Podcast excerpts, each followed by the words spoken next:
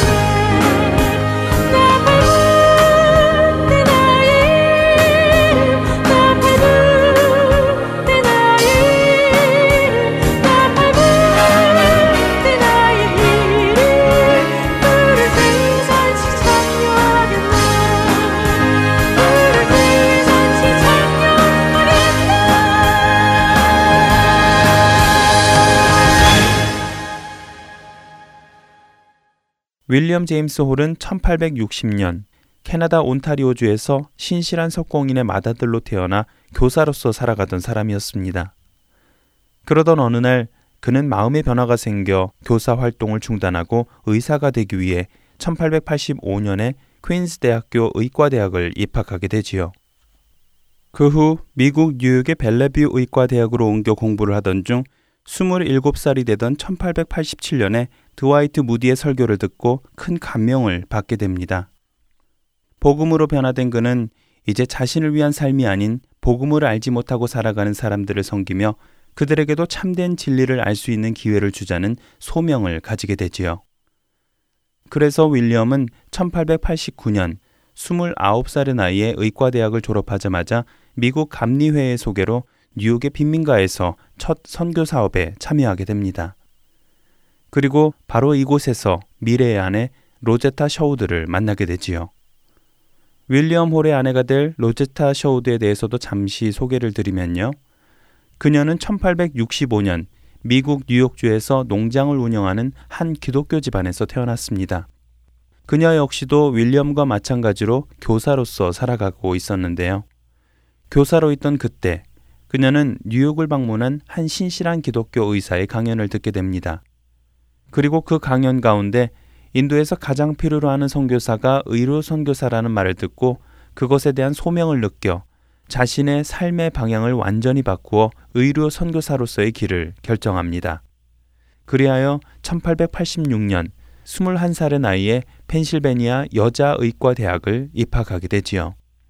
그 후 24살이 되던 1889년에 의과대학을 졸업한 로제타는 윌리엄 홀과 같은 뉴욕 빈민가에서 선교 활동을 시작하게 됩니다. 이들의 만남은 운명적이었지요. 그들은 1889년 8월 약혼과 함께 평생을 의료 선교사로 살 것을 주님 앞에 약속하게 됩니다. 당시만 해도 로제타는 사실 의과대학을 마치면 중국으로 선교를 갈 계획을 세우고 있었습니다.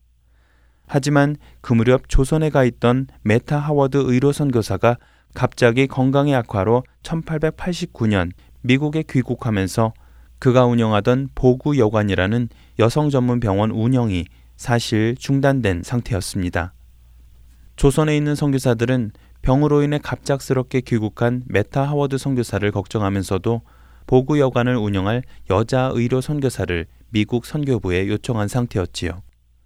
바로 그때 로제타는 그것이 하나님께서 자신을 위해 준비하신 선교지라는 것을 직감하고 하나님의 뜻에 순종하여 그 다음 해인 1890년 8월 약혼자 윌리엄보다 먼저 조선으로 향하게 됩니다.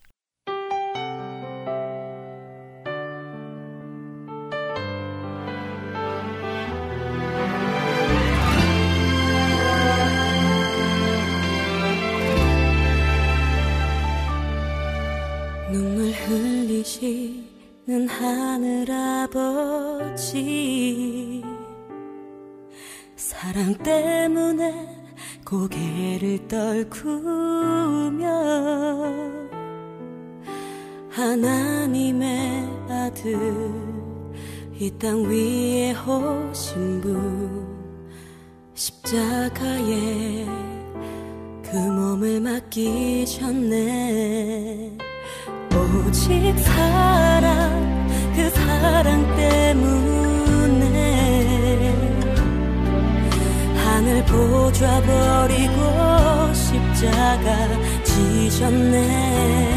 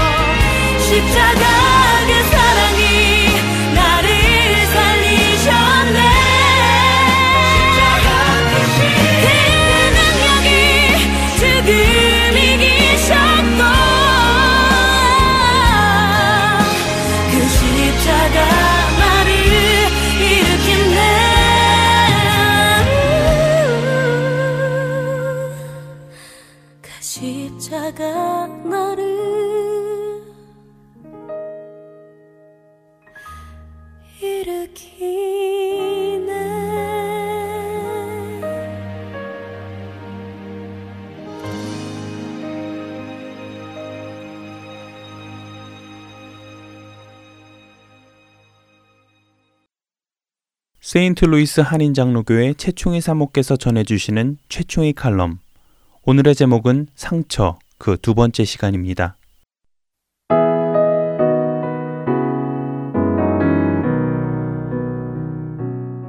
안녕하세요, 애청자 여러분. 지난 한 주간도 우리 주 예수 그리스도의 은혜 가운데 평안하셨죠? 아, 저는 오늘 지난 시간에 이어서 상처에 대해 조금 더 애청자 여러분들과 이야기를 나누고자 합니다. 애청자 여러분, 저는 어, 소설을 잘 씁니다. 어떤 소설이냐고요? 아, 그건 제 마음대로 쓰는 소설입니다. 그냥 제가 지어낸 허구 상상에 상상을 거듭한 아주 요상한 스토리로 전개되는 그런 소설이지요. 에휴, 애청자 여러분들이 혼돈하실까봐 얼른 말씀드려야겠나요? 제가 말씀드리는 소설이라는 것이 글로 쓰는 작품이 아니라요. 어떤 사건 현상을 보고 제 생각 속에서 전개되는 그런 스토리를 말씀드리는 것입니다. 때로 저는 이 소설을 쓰느라고요. 밤잠을 설치기도 하고요.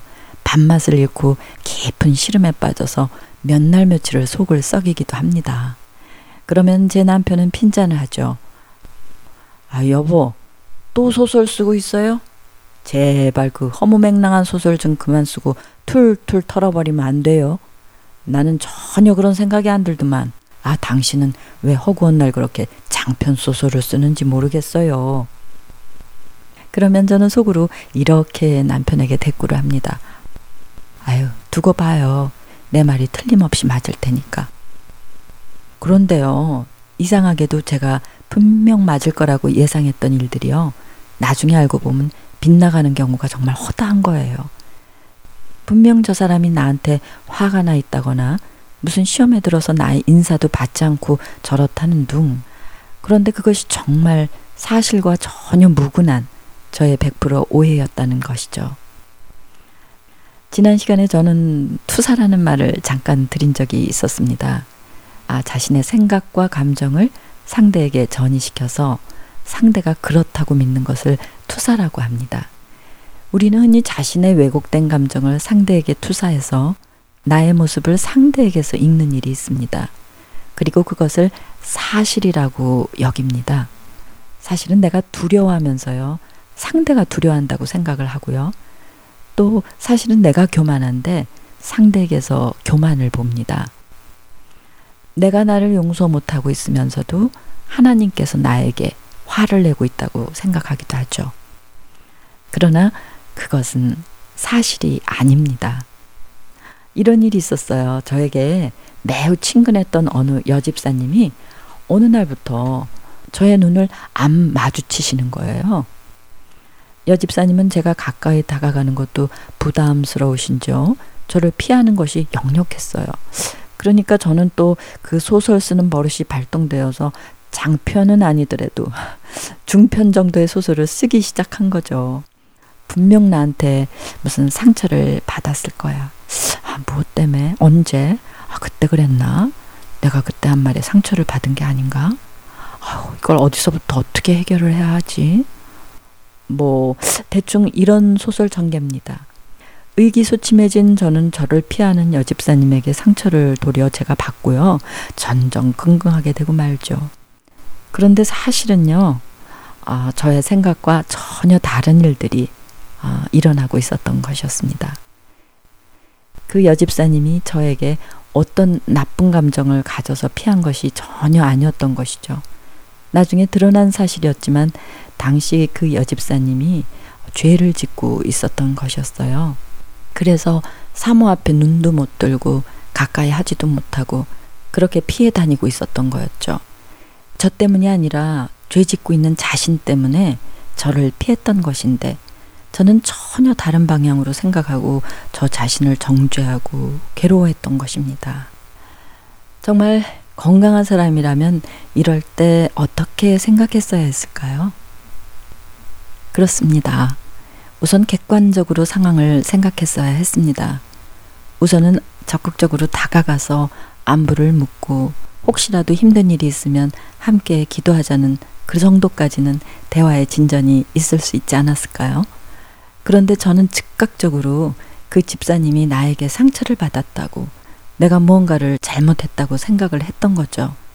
저에게는 합리적이고 객관적이지 못한 이상한 사고의 패턴이 있었던 것입니다. 관계 속에서 원만하지 않은 경우가 생길 때 무조건 나에게 문제가 있다고 믿어버리는 거죠. 그래서 저 사람이 나를 피한다거나 나를 거부한다거나 나를 싫어한다고 그래서 스스로 상처를 받고 힘들어하는 것이죠. 자학과 자기 부정적 감정, 나를 거부하는 것에 대한 지나치게 민감한 반응 등 저는 이런 부정적이고 피해 망상적인 사고 패턴이 어디서부터 왜 만들어지게 되었을까를 곰곰이 생각해 보는 시간들이 있었습니다. 그리고 제 내면 어느 한 부분이 제대로 성장하지 못하고 미성숙하게 정체되어 있는 부분이 있다는 것도 발견하게 되었죠. 심리학에서는 이것을 성인 아이라고 부르더군요. 저는 제 내면에 왜 이런 비합리적이고 감정에 치우친 어린아이가 존재하고 있는지조차 모르던 시간들이 있었던 겁니다. 지난 시즌 1 최충의 컬럼을 통해서 이미 말씀을 드렸지만요. 제가 초등학교 시절에 어머니께서 아무런 말씀도 없이 하루아침에 저를 떠나신 사건이 저에게는 하늘이 무너지는 것 같은 충격이었다고 말씀드린 적이 있었습니다. 일거수일투족을 관여하시며 저의 교육에 전심을 기울이셨던 어머니께서요. 하루아침에 사라진 그 일은 어린 저에게는 정말 세상이 사라진 느낌이었죠. 그리고 어린 저는 어머니가 저를 버렸다고 생각했던 것 같습니다. 그렇게 믿고 의지했던 어머니, 제 삶의 지붕이고 기둥 같았던 어머니가 저를 버리고 떠나셨다는 사실을 이해하고 받아들이기에는 너무 버거운 어린 나이였던 것입니다. 그 버려짐의 두려움과 배신감에 이어서 부모님의 헤어짐이 나의 잘못이 아닐까 하는 터무니없는 죄책감이 더해져서 커다란 상처로 마음의 창고에 억압되어 있게 된 것이죠. 그리고 성인이 된 이후에도 거절당하는 것 같은 상황에 이르게 되면 저도 모르는 사이에 그 상처가 건드려져서 되살아나고요. 거절감에 대한 분노와 원망, 그리고 자기 정죄, 죄책감 같은 비합리적인 감정에 휩싸이게 돼버리고 말게 된 것이죠. 아무도 눈치채지 못하겠지만 저의 복잡한 내면은 이렇게 휴식을 취할 수가 없을 정도로 복잡하고 어두웠었죠. 저는 이런 사고의 구조가 모든 사람에게 똑같이 작동하고 있다고 생각했던 적이 있었어요. 그러나 모든 사람이 저와 같지 않다는 것을 발견하고 참 많이 놀랐던 적이 있습니다. 저는 비합리적인 제 자신을 탐구하고 끊임없이 성찰하는 시간을 가졌던 시간이 있었습니다. 그리고 어느 순간 그렇게 비합리적으로 생각해왔던 이유들을 아하 하고 깨닫게 된 순간이 있었고요. 마침내 제 자신의 있는 모습을 그대로 받아들이게 되었습니다. 그것은 나의 내면을 구석구석 조명해 주신 성령님의 도우심이 있었기 때문이었습니다. 자신을 바로 보게 된 그 깨달음이 있은 후 저는 제 안에 그런 반응이 나타날 때마다 스스로 내면의 그 미성숙한 아이에게 설명해주고 이해시켜주며 위로를 해줍니다. 소설 쓰기는 이제 그만. 좀 더 합리적으로 생각해 볼 수는 없을까? 아직 모르잖아. 그 사람에게 다른 사정이 있어서 그럴지도 모르고 그 사람은 전혀 의식도 안 하는데 너만 그렇게 민감하게 생각할 수도 있는 거야. 그러니 자, 심호흡을 하고 객관적으로 생각을 해봐. 정 궁금하면 기회가 될 때 대화를 나누어 볼 수도 있잖아. 그러니 더 이상 벌어지지도 않은 소설 같은 생각은 금물. 이제 접어. 사람을 두려워하지 말고 하나님을 바라봐. 하나님이 뭐라 하시는지 중이야. 귀를 기울여 봐. 이렇게 자신과 대화를 하는 것이죠. 그렇습니다. 저는 이렇게 제 내면에 두려워하는 아이에게 눈치 보는 아이에게 타이릅니다. 그리고 하나님 안에서 합리적으로 생각할 수 있도록 용기를 주고 위로해 줍니다. 그러면 내면의 아이는 이내 잠잠해지고 마음에는 평화가 찾아옵니다. 내면의 휴식이 이루어지는 것이죠. 시편을 읽어보면요. 시편 기자 자신도 스스로에게 자주 말을 거는 것을 발견하게 됩니다. 내가 나 자신에게 말을 거는 거죠. 내 영혼아, 내가 어찌하여 낭망하며 불안하여 하는고 너는 하나님을 바라라 그의 도우심을 구하라 하고 말입니다. 사람과 환경을 바라보고 낙심하고 우울해하는 내면의 자신에게 하나님의 편에선 다른 내가 말을 거는 것입니다. 시편 기자가 그러하듯 저도 사람과 상황을 바라보며 요동하는 약하고 불안한 내면의 어린아이를 격려하고 위로하면서 하나님을 바라보도록 하나님 앞으로 인도하면 어느새 제 마음속에 평안이 찾아오고요. 제 영혼이 고요해짐을 경험합니다. 치유의 첫걸음은 자신이 잘못 생각하고 있다는 걸 자주 발견하면 도움이 된다고 합니다. 이렇게 하나님 앞에 깨어 있어 자기 성찰을 하며 자신의 생각이 틀리다는 것을 몇 번 발견하게 되면요. 그릇된 자기 착각에서 빠져나오기가 쉽습니다. 애청자 여러분, 여러분 안에는 아직 자라지 못하고 상처받은 그 자리에서 성장이 멈춘 마음속의 아이가 존재하고 있지는 않으신지요? 이유도 할수 없는 분노, 두려움, 수치심이 몰려올 때가 없으신지요? 그렇다면 그 마음속의 아이를 찾아보세요. 그리고 부드럽게 그 아이를 불러 왜 그 자리에 머물러 있는지 그 상처의 원인을 알아보시기 바랍니다. 성령님께서 도와주실 것입니다. 치유의 성령님, 우리의 내면을 당신의 빛으로 채우셔서 마음의 벽장 속에 웅크리고 울고 있는 내면의 아이를 일으켜 주시고 그 상처를 보게 하시고 눈물을 닦아 주시옵소서. 그리고 그 아이가 성숙을 향해 자유롭게 나아갈 수 있도록 성령님 도와 주시옵소서. 여호와 라파 치유하시는 예수님의 이름으로 기도합니다. 아멘.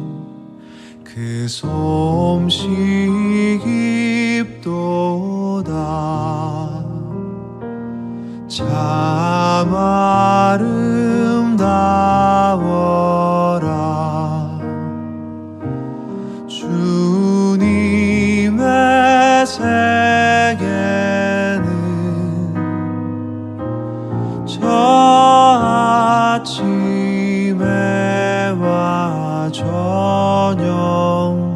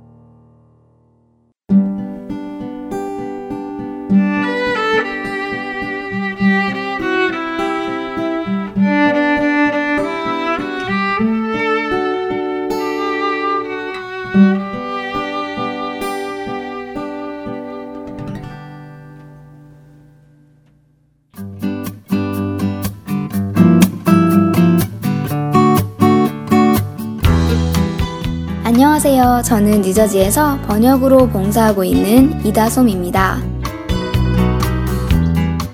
번역을 하며 매주 읽는 원고를 통해 저의 신앙관을 세워가는데 많은 도움이 되고 하나님을 더 깊이 묵상할 수 있음에 감사를 드립니다.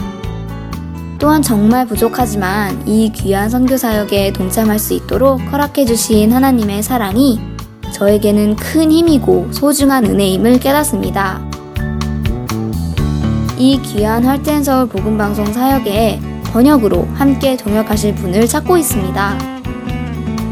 생명을 살리고 세우는 이 사역에 동참하실 분들은 방송사 전화번호 602-866-8999로 연락 주시거나 이메일 주소 heartandseoul.org gmail.com으로 문의해 주시기 바랍니다.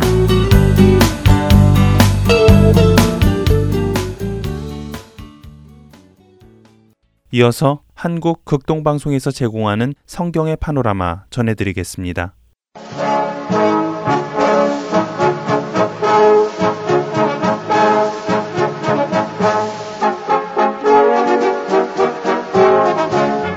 성경의 파노라마. 성경의 전체적인 큰 흐름 살펴보고 있습니다. 노우호 목사님이십니다. 목사님 안녕하세요.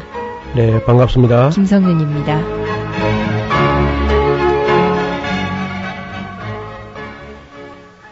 우리가 지난 시간에 바울이 예루살렘 가는 길에 있었던 사건, 드로아의 일들과 그리고 밀레토스에서 에베소 교회 지도자들, 에베소 한 교회 지도자만 아니고요. 아시아 전체에 있는 그 당시 아시아는 이제 에베소가 중심인 그 아시아입니다. 밀레토스 있는 지역인데 이오니아 지방이고 이오니아 지방 위에가 이제 아시아고 아시아 위가 무시아 그리고 이제 가운데로 오면 부르기아 그렇게 되는데 그 에베소 지역에서 약간 한 큰 반원을 그리면서 그 지역은 이제 보통 아시아라 그랬습니다. 거기 이제 지도자들 다 불러서 이별을 하고 그리고 이제 그는 예루살렘으로 오게 되는데 맨 먼저 이제 두로에 도착을 하게 됩니다. 두로 그리고 가이사라에 오게 되고 그리고 예루살렘에 들어오게 되죠. 그런데 체류할 때마다 정말 깊이 기도하면서 바울을 위해서 늘 그저 기도하기를 쉬지 않던 그런 사람들이 이번에 예루살렘 올라가면은 큰 환란을 당하고 결박을 당하고 핍박을 당하고 어려움을 당할 겁니다. 가능하면 올라가지 말라고 자꾸 말립니다. 이 바울이 너희가 어찌하여 울어서 내 마음을 상하게 하느냐? 나는 주 예수의 이름을 위하여 결박받을 뿐만 아니라 예루살렘에 죽을 것이라도 다 각오를 했다. 그렇게 말하니까 성도들이 주의 뜻대로 이루어지이다 하고 거쳤다. 그런 말이 나옵니다. 네. 그러니까 무슨 일이든지 하나님의 뜻이라면 최종적인 걸로 이렇게 받아들인 거죠. 그러니까 인간들이 이제 이 교회나 우리 신앙이 불편한 것은 마지막 이 여지를 하나님의 뜻에 맞추지 아니하고 끝까지 자기 고집대로 하는 바람에 이제 어려워진단 말이죠. 네. 우리는 예수님, 하나님의 아들 예수님이라도 그 절박한 기도를, 목숨이 걸린 기도를 하시면서 맨 끝에 하나님 사인할 수 있는 여지를 남깁니다. 세 번씩이나 기도하시면서도 그러나 나의 원대로 마옵시고 아버지 뜻대로 되기를 원합니다. 이런 자세가 참 필요하지요. 바울이 이제 예루살렘 올라가서 결국은 체포를 당하게 되고 그리고 뭐 얻어맞기도 했어요. 얻어맞기도 하고 결국은 이제 가이사라 감옥에 갇혀 있었는데 갇혀 있으면서 이제 오히려 베스도에게나 벨릭스에게나 베스도에게나 아그리파 왕에게나 여러 사람 앞에 공식적으로 정상적인 것처럼 아주 당당하게 그리고 담대하게 말씀을 전할 수 있는 자기 개인 변명 하나도 없고 네. 내가 무슨 일로 이렇게 체포됐느냐 하면은 쭉 설명하다 보니까 전부 예수님 이야기만 하게 되는 거죠. 그래서 바울이 나중에 남긴 글을 보면은요, 나는 매이나 하나님 말씀은 매이지 아니하더라. 오히려 아마 그 바울이 별로 이름 없는 사람이 돼가지고 총독 벨리스나 베스도 면담 좀 하십시다 이렇게 나왔으면 잘안 만나줬을 거예요. 네. 근데 뭐 체포되다 보니까 자기 변명이 아니고 전부 예수님을 증거하는 변증하는 그런 이야기를 얼마든지 할 수 있는 기회가 생겼습니다. 그리고 바울은 이제 시간적 여유가 생겼어요. 음. 전에는 뭐 그렇게 열심히 다니고 교회를 위해서 염려하고 편지 쓰고 이렇게 했는데 이제는 뭐 2년씩이나 이제 연금되어 있으니까 시간적인 여유가 있으니까 그 기간 동안에 바울은 자기가 지금까지 이제 계시 받은 것 그리고 가르쳐 오던 것 이런 것을 아마 총 정리할 수 있는 그런 기간이 되었을 겁니다. 뿐만 아니라 그 기간 동안에 바울과 동행하던 누가가 아주 자유했을 거예요. 그래서 누가는 이제 팔레스타인 전체를 아마 여행을 하면서 2년 동안에 뭐 그 팔레스타인 그 넓은 땅은 아니거든. 우리나라 강원도만 한데 그런 땅을 샅샅이 다 누비면서 한 3년 동안 예수님께서 만났던 사람들, 예수님을 만난 사람들 전부 이제 찾아가서 아마 인터뷰를 하듯이 그렇게 한 것 같습니다. 그러니까 지난번에 우리가 누가복음 살펴보았듯이 다른 복음서 심지어 사도들까지도 챙기지 못했던 그 놀라운 이야기를 한 서른 가지나 더 발굴해내게 되고 그 소중한 자료가 다 모아지자 그 2년이 걸리게 됐고 바울과 함께 로마로 가게 되지요. 로마로 가는데 거기 보면은 바울을 호송하는 군인이 하나 있습니다. 여기 이 군인 잘 볼 필요가 있는데 이 군인은 아우구스투스, 아고수도 대라고 성경이 말하고 있는데 아우구스투스 황제의 근이 됩니다. 27장에 보면은 여기 나와요. 우리의 배 타고 이탈리아로 갈 일이 작정됨에 바울과 다른 제소 몇 사람을 아구 수도 대의 백부장 율리우스, 율리오라는데 율리우스라는 사람에게 맡겨졌는데요. 이게 이제 정치범으로 아마 이렇게 사회를 소란하게 했다 해가지고 뭐 정치범처럼 이렇게 되면은 보통 이게 뭐 강도나 절도 같은 그런 죄수와는 다르지요. 네. 적어도 로마까지 가서 재판을 받아야 될 중죄인은 황제 친위대 로마에 여러 군인들이 있지만 제일 1등 군인을 뽑아가지고 황제 친위대를 삼거든요. 음. 예, 인격적으로나 신체나 외모나 모든 면에서 빠진 것이 없는 그런 사람이 이제 황제 친위대가 되는데 그 백부장 율리우스라는 사람하고 이제 바울이 그 손에 맡겨져 가지고 바울이 갑니다. 갔는데 놀랍게도 처음에 이제 탔던 배는 어디 가는 배냐 하면은 가이사르서 배를 탔는데 아드라무떼노 배라고 합니다. 아드라무떼노가 어디냐면은 드로아하고 버가모 그 사이에 아드라무떼놈이라는 그 도시가 있어요.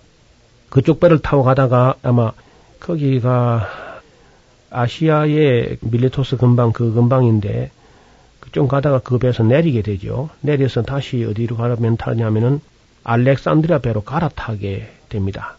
길리기아의 밤빌리아 바다를 건너가지고 루기아의 무라라고 하는 성에서 아마 그 배를 갈아탔어요. 그래서 알렉산드리아 배를 타고 이제 그 배는 어디로 가냐면 아마 로마로 가려고 했던 것 같은데 로마로 가는 길에 크레타라는 섬, 그레데라는 섬에 이제 도착하게 됐습니다. 네. 그 섬에 도착하자 맨 처음 저 도착한 항구가 작은 미항이라는 곳인데 미항 Fair Haven이라는 그런 항구입니다. 그 항구에서 겨울나기를 좀 하고 갔으면 될 텐데 그때 되게 큰 풍랑이 있는 때고 춥고 한 때라서 여행하기 안 좋은 때입니다. 풍향도 안 좋고 그래서 바울이 거기서 과동을 여기서 했으면 좋겠다고 했는데 선원들하고 선장들, 뱃사람들이 말이죠. 어, 이거 뭐 한국은 너무 작아서 여기에 뭐 술집도 그 시원찮고 그 뱃사람들이 그저 즐기기 좋은 항구로 간다는 겁니다. 그게 어디냐 하면 이제 비닉스 큰 항구죠. 아유, 적어도 비닉스까지는 가서 거기서 과동해야지 여기 이 조그만 항구에서 어떻게 과동하냐고 안 된다고. 이리 주장하니까 바울은 그걸 가면 안 되는데 안 되는 그 마음속에 이미 꺼리낌이 있었어요. 그래 백부장에게 이야기해봤자 백부장은 이제 바울은 손이 묶인 죄수고 바다에는 뱃사람이 최고니까 그 선장 말을 더 믿은 거죠. 그래가지고 이제 결국은 거기서 그 미항에서 있어야 되는데 미항에서 떠나서 라시아라는 그 항구 쪽을 지나와가지고 이제 그리대로 가려 방향을 막 틀려고 하는데 갑자기 섬 가운데서 27장 사도행 27장 13절 보면요. 그때 남풍이 싹 불었습니다. 남풍이 순하게 부니까 저희가 아이고 잘 됐다 하고 덕이 한 줄 알고 닻을 감아서 그레데 해변을 가까이 하고 행선하는데 얼마 못 가서 얼마 못 가서 그러니까 잘 나가다가 네. 얼마 못 가서 이제 섬 가운데서 유라굴러나는 유명한 미친 바람이 있습니다. 광풍. 아주 바람이 정신없이 부는 그런 광풍이 대작하니까 배가 밀려서 그냥 지중해 한복판으로 그냥 떠밀리 나왔습니다. 그 비닉스 가지도 못하고요. 그래가지고 이 바람이 얼마나 무섭게 몰아쳤는지요. 여기 보면 14일, 열나흘 동안 햇빛도 달빛도 별빛도 보지 못한 채 배가 이리저리 떠밀리 가고 막 결국은 이제 배가 아무래도 처박히듯이 보니까 모든 짐을 다 내버립니다. 그게 아마 알렉산드리아 배라고 하면은 이집트에 곡물을 싣고 로마로 가는 배지요. 그 곡식을 어마어마하게 실습니다. 그게. 그리고 그 배에 탔던 사람이 276명이니까 276명 생명이 더 소중하다 싶으니까 배에 있는 곡식을 전부 물에다 버렸습니다. 그리고 뭐 배가 이리 끼우뚱 저리 끼우뚱 하면서 막 끼끼 할 때마다 막 사람들이 다 굴러가지고 이쪽 배에 모서리가 처박혔다가 배가 저쪽으로 기우면 또 저쪽으로 떠밀려서 처박히고 해가지고 이것을 햇빛도 달빛도 별빛도 보지 못하고 음식도 먹지 못한 채 먹어봤자 뭐 다 토하니까요. 네. 14일간은 얼마나 시들렸는지 그들이 아마 신의 이름은 안 부른 게 없을 거예요. 음. 하루에 몇 번씩 죽을 고비를 넘겼으니까 그렇게 하면서 이 사람들이 막 혼이 다 빠져버리는 완전히 다 자기 고집이나 사상이나 종교나 혼이 다 빠져버리고 살 소망도 다 없어져 버렸어요. 그래 됐을 때 한날 밤에 천사가 바울에게 나타난 겁니다. 하나님의 사자가 그 27장 23절에 보면 나의 속한 바 곧 나의 섬기는 하나님의 사자가 어젯밤에 내 곁에 서서 말하되 바울아 두려워 말라. 네가 시자 앞에 가이사 앞에 서야 하겠고 또 하나님께서 너와 함께 행선하는 자를 다 네게 주셨다. 그렇게 천사가 말하는 겁니다. 그 바울이 아주 용기를 얻지요. 아 배가 깨어질는지도 모르겠고 배가 뭐 바다 밑으로 가든지 위로 가든지 간에 로마로 가는 건 확실하구나. 소망의 항구에 도착한다는 보장이 선 겁니다. 뭐 배가 뭐 어떻게 가든 간에 예. 그 소망이 확실해지자 바울이 담대해지는 거죠. 다른 사람은 다 정신이 없지만 바울 혼자는 정신이 있는 거 이제. 그러니까 막 그게 확실하니까 파도가 높아봐요. 파도 타기 하는 거죠. 뭐. 더큰 거 몰려와도 신난다는 겁니다. 네. 이게 우리가 믿음도 중요하지만 소망이 그리 중요한 거죠. 네. 다른 사람들은 소망이 끊어졌기 때문에 소망이 끊어지면 절망이고 절망은 곧 죽음이죠. 길 계곡을 갔던 분이 희망 없음 그 자체는 곧 죽음이다. 소망이 다 끊어지는 건 사실상 죽은 거죠. 그러니까 그때부터 이제 바울이 하자는 대로 다 합니다. 뭐라고 하든지 그저 바울이 하자면 그러니까 지금은 뭐 선장도 필요 없고 백부장도 필요 없어요. 바울을 호송하는 사람도 뭐 다 정신이 없습니다. 그래서 오직 정신 차린 사람 딱 한 사람 있는데 그게 바울이지요. 하나님의 약속에 선 사람. 하나님께서 보장해 준 약속을 손에 움켜쥔 그 사람은 영혼의 닻이 있습니다. 하나님의 약속의 닻을 내리기 때문에 아무리 세상 바다가 흉흉한다 할지라도 거기 떠밀리지 아니하고 꿋꿋이 서서 276명의 영혼의 격려를 보내는 그런 장면이 나옵니다. 그래서 여러분이요, 여러분 생명에 지장이 없습니다. 배하고 물건만 손해봤지 생명 괜찮으니까 안심하십시오 하고 이제 음식을 먹으라고 권하게 되고 그리고 음식을 바울이 이제 먹자고 할 때 감사하기도 하지만 감사하기도 하고 그렇게 가다가 이제 결국은 배가 멜리데라는 섬 지금 현재 그 몰타 섬이죠. 바울과 함께 276명이 파선을 당해가지고 그 섬에 상륙을 하는데 아마 그 장면을 우리가 한번 연상을 해보면요. 굉장했을 거예요. 14일간이나 배에서 막 사람을 시달리게 그 바다가 막 파도를 통해서 이리저리 막 굴러가지고 거의 음식을 14일 동안 못 먹었던 사람들이 그래도 참 바울의 위로와 격려 때문에 한 사람도 죽은 사람 없이 다 살아남았는데 문제는 그 배가 깨지면서 그들이 다 그냥 물에다 파손이 돼버렸는데 이것이 다 파도에 밀려가지고 그 백사장에 와서 절비하게 이제 떠밀려 나왔습니다. 그 추워가지고 사람들이 추워서 막 둘둘 떨리니까 토인들이 와서 불을 피워줬습니다. 그때 바울이 이제 나무를 또 하나람 아마다가 그 불에 갖다 집어넣는데 어, 그 바울 손에 나무 묵에 들어있던 독사가 바울의 손을 물고 늘어지는 거죠. 토인들이 생각할 때, 아이고, 이 사람들이 바다에서는 어떻게 용하게 살아왔지만은, 봐라. 확실히 공의가 이를 살지 못하게 하는가 보다. 틀림없이 무슨 살인자인가 보다. 그런 식으로 해서 바울이 죽을 줄 알고 가만히 기다리는데, 어, 뭐, 붙지도 아니하고 죽지도 않으니까, 돌이켜서, 아이고, 신인가 보다. 그런 그 사건이 있었습니다. 그때 그 멜리데 섬의 가장 높은 사람, 보블리오라는 사람이 있었는데, 보블리오스라는 사람의 아버지가 열병이 들어가지고 이질과 열병에 걸린 것을 바울이 가서 아마 기도했더니 병이 나았던가 봐요.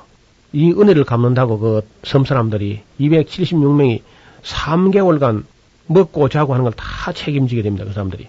그리고 3개월 후에 이제 다시 이제 과동 한 겨울나기를 한 알렉산드라 배를 만나가지고 떠나서 이제 로마로 가는데 수라쿠사라 수라쿠사는 이제 그 시실리 섬의 동쪽에 있는 항구죠. 시라쿠사라는 아주 유명한 항구인데 거기에 도착하고 그다음에 레기온 로마 본토 이탈리아 최남단 레기온이라는 로마 주둔군이 있는 곳에 이제 당도하게 되고 그다음에 이제 푸데올리 보디오라는데 푸데올리라는 곳에 도착하게 되고 그다음 이제 로마 시외각 한 40km 바깥에 있는 드리인이라고 하는 삼관이라고 세 여관 여인숙이 있는 곳에 도착하게 됩니다. 그 삼관까지 로마에 있는 그리스도인들이 마중을 나온 거예요. 마중을 나오되 뭐 파울로서 만세 막 바울의 입성을 환영합니다 해가지고 뭐 사실은 바울이 제수인데 말이죠. 네. 손이 묶여가지고 지금 로마로 호송되는데 이 사람이 도대체 누구한데 이 많은 사람들이 이렇게 나와서 환영하는가. 아마 그 율리우스라고 하는 아우구스투스의 군의대 장교였던 이 율리우스가 막 굉장히 충격을 받아서 이 도대체 어떤 사람인가. 과연 그 배에서도 모든 사람이 다 정신을 잃어버렸는데 그 사람 때문에 바울 때문에 살았으니까요. 그래서 율리우스가 아마 황제의 친위대에 속하기 때문에 바울의 그 호송하면서 일어났던 모든 동태를 이 로마 황제는 네로입니다. 네로. 물론 처음에는 그렇게 미치갱이가 아니지만 나중에 아주 미친 왕이었죠. 그 네로에게 아마 소상하게 바울이라고 하는 정치범이 내가 상을 비춰본 대로는 이러이러하다 소식을 아마 좋게 말했을 겁니다.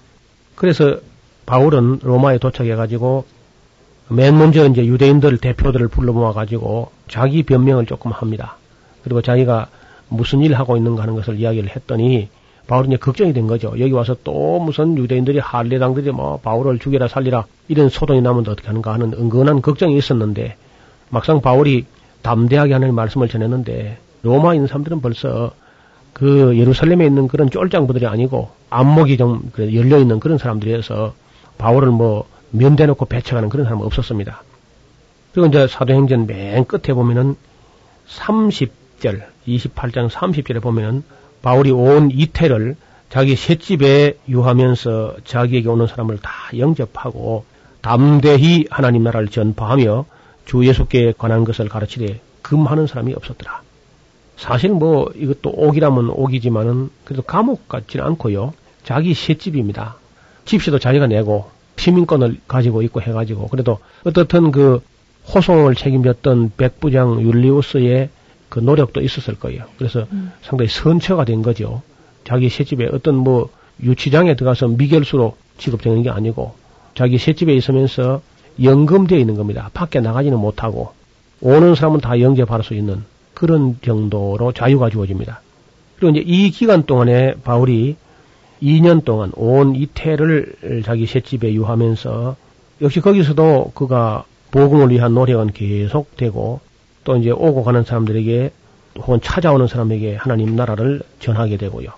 무엇보다 중요한 것은 온 이태, 우리 청취자 여러분들이 28장 30절에 온 이태, 바울이 온 이태하는 거기다 줄을 치시고 그 밑에 여백에다가 에베소서, 빌리뽀서, 골로새서, 빌레몬서, 에필골몬, 이른바 옥중서신이라는 책, 서신 4개를 기록했다. 그렇게 이해하면 좋겠습니다.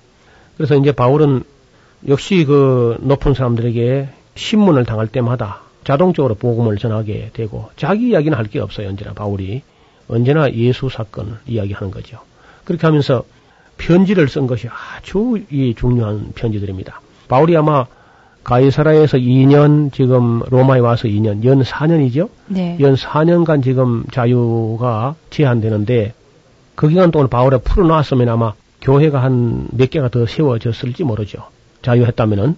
그런데 그가 이 체포돼서 감옥에 연금되면서 에베소서, 빌립보서, 골로새서, 빌리몬서 인디 서신을 기록하게 돼요. 그 다음에 이제 높고 낮은 사람들에게 기독교를 변증할 수 있는 그런 좋은 기회가 주어졌기 때문에 절대로 바울이 그 옥에 갇혔기 때문에 자기가 하는 사역이 위축되지 않았다는 겁니다. 그리고 그 가치를 볼 때도 교회 몇 개 더 개척하는 거야 다른 사람이 할 수 있지 않습니까? 그러나 에베소서나 골로새서를 기록하거나 빌레몬서나 빌리포서를 기록하는 그런 위대한 일은 바울이 아니고 다른 사람은 할 수 없는 거거든요. 그래서 이런 것을 보아도 사도 바울이 늘 가지고 있던 자기의 신앙 고백이 바로 맞는 말이죠. 하나님을 사랑하는 자, 곧 그 뜻대로 부르심을 받은 사람들에게는 정말로 모든 것이 합력하여 선을 이룬다. 우리가 이제 살펴보려고 하는 서신이 에베소서인데요. 에베소서는 다시 말하면 이 교회가 무엇인지를 다루고 있는 책입니다. 그러니까 교회를 개척하는 것도 중요하지만은 그 교회가 무엇인지를 신학적으로 밝혀서 기록한 이 에베소서의 가치야말로 교회를 뭐 10개 개척한 것보다 더 소중하지 않겠나.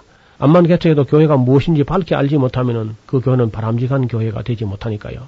그리고 이제 골로새서를 보면은 골로새에 보낸 이 골로새서에는 또 교회의 머리가 되시는 그리스도를 다루고 있습니다. 그래서 골로새서는 머리를 다루고 있고 에베소는 몸을 다루고 있으니까 머리와 몸을 함께 연구하는 게 좋겠죠. 그래서 머리 대신 그리스도에 붙은 몸으로서의 교회, 또 교회의 머리로서의 그리스도 이 두 서신은 따로 떼지 않고 함께 이렇게 연결해서 이해하는 게 좋겠습니다. 어떤 성경학자는 에베소서야말로 서신의 여왕이다. 그렇게 말합니다. 그리고 그 여왕이 충만해져서 다시 말하면 에베소서가 넘쳐가지고 또다시 골로새서 이야기도 넘쳐서 나온 것이다. 그런 관점에서 보는 학자도 있습니다. 네. 어떤 면에서는 비슷한 이야기를 하면서요. 그러나 역시 에베소서는 교회에 대한 이야기를 중점적으로 하고 있고 골로새서는 그리스도에 대한 이야기를 많이 합니다. 그리고 빌립보서는 매우 개인적인 사적인 이야기입니다. 그것은 빌립보 교회의 교역자였던 에바브라 디도가 빌립보 성도들의 위문금을 가지고 바울을 찾아왔는데 찾아와서 이제 그 병이 나서 애를 태우다가 그 병이 낫게 되니까 개인적으로 빌립보 교회에 감사하다는 말과 함께 위로의 편지 그리고 화목을 권면하는 그런 편지를 매우 개인적인 편지처럼 씁니다. 어, 그런데 역시 그 안에 큰 진리가 들어 있어서 성령께서는 그를 감동하셨고 그리고 나중에 성경이 되게 한 거죠. 그다음에 빌레몬서라는 서신이 있는데 역시 빌레몬서도 작은 서신에 속하는데 이것도 역시 바울이 매우 개인적인 것처럼 씁니다. 그리고 온 교회를 위해서 쓴 것도 아니고요. 한 지역을 위해서 쓴 것도 아니고 빌레몬이라는 자기 아마 바울의 제자였다고 봅니다. 바울이 두란노스 원에서 가르칠 때에 바울에게 성경을 배우고 진리를 배웠던 사람인데 가정교회를 하고 있었지요. 그 집에서 이제 종이 하나 있었는데 그 오네시모란 종이 도망을 나올 때 주인이 아마 금품을 얼마 훔쳐서 나온 것 같습니다. 네. 그러다가 이제 로마로 와서 바울을 만났는데 예수를 믿고 완전히 새 사람이 돼가지고 돌려보내면서 이 빌레몬을 용서해달라는 관대하게 받아달라고 하는 그렇지 않으면 뭐 십자가에 못 박힐 수도 있죠. 그러니까 그런 마음을 담은 편지가 빌레몬서입니다. 그래서 이 네 서신을 우리가 일반적으로 옥중 서신이다 그렇게 하는데 옥이라고 하기는 좀 그래요. 그 자기 셋집이니까 미결서로서 자유가 조금 제한된 것밖에 없습니다. 근데 바울이 로마에 진짜 옥에 들어간 일이 있거든요. 그건 이제 나중에 옥중선 기록할 그때가 아니고 그 이후에 새로 두 번째 로마에 투옥 될 때 그때는 진짜 감옥입니다. 그 감옥은 이제 마메틴 감옥이라는 유명한 감옥인데 사형수가 들어가는 감옥이죠. 네. 거기서 기록한 거는 이 옥중서신 이게 아니고 디모데 후서, 디모데 후서가 바로 두 번째 옥에 정말 옥에 투옥되었을 때 기록한 서신들입니다. 우리가 이제 에베소서 내용을 좀 살펴봐야 될 텐데 오늘 시간이 너무 짧아서 에베소 내용 전체를 가늠할 수는 없겠고요. 에베소서는 역시 교회론이다 하는 걸 먼저 살펴놓으시고 또 바울 서신들을 보면은 앞부분 앞에 부분은 되게 이론편, 어떤 하고자 하는 그 아주 그 논리적인 이론편, 신학적인 이론을 전개하다가요. 그리고 이제 어떤 때 보면 그름으로 하면서 한 고개를 넘어갑니다. 예. 로마서도 보면 그렇고요. 에베소 골로새 또 마찬가지인데 그름으로 하고 진지한 이야기를 논리적으로 설명한 다음에 그 다음에 실천편으로 이야기를 해요. 그래서 이론과 함께 반드시 이 실천 이야기를 합니다. 대부분 우리는 그 이론편의 걸 신학적으로 외우고 그다음에 그 실천편을 좀 등한히 하는 경향이 있는데 그래서 우리가 믿음은 있는데 삶이 없다는 겁니다. 신앙과 생활, 우리 생활이 신앙 생활이거든요. 그러니까 신앙은 있는데 생활이 따르지 못해가지고 지탄을 받는 그런 경우가 많습니다. 그래서 성경을 앞에 이론편만 보지 말고 반드시 이론편과 실천편, 신학적인 것과 윤리적인 면을 동시에 같이 관심을 가지고 이제는 우리가 정말 1천만 그리스도인들이 그 이론편뿐 아니라 실천편, 구원받은 것뿐 아니고 그 영광 돌리는 삶이 뒤따라 되지 않겠나. 그래야만 이제 앞으로 우리가 전도가 될 걸로 봅니다. 지금처럼 우리가 윤리적인 삶을 제대로 살지 못하면은 그리스도의 영광이 되지 못해 가지고 전도가 더 어려워질 걸로 생각해요. 교회가 교회로서의 사명을 감당하기 위해서 반드시 윤리적인 면을 잘 살필 수 있기를 부탁을 드립니다. 감사합니다. 지금까지 노우호 목사님이셨습니다. 목사님 고맙습니다. 감사합니다. 김성윤이었습니다.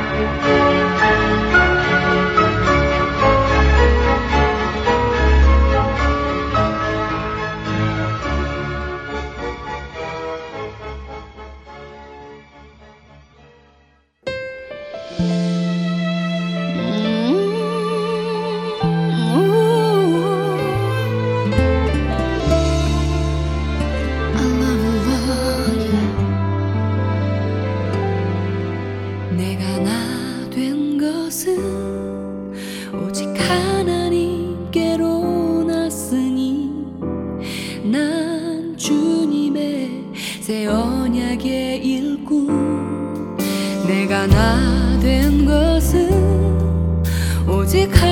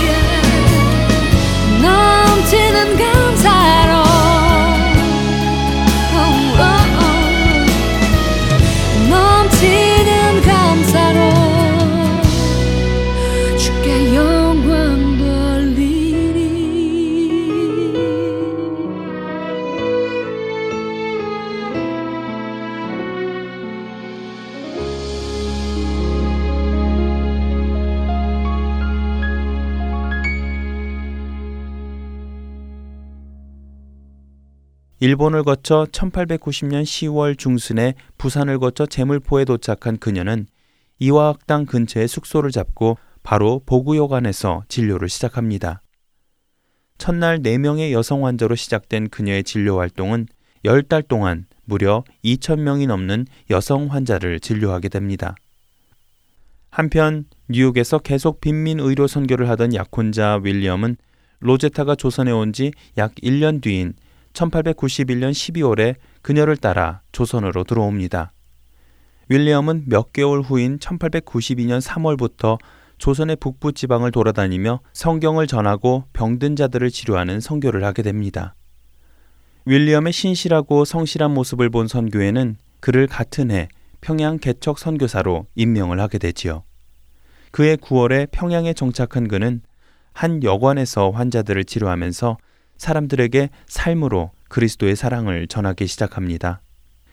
그러나 선교가 늘 순탄한 것은 아니었습니다.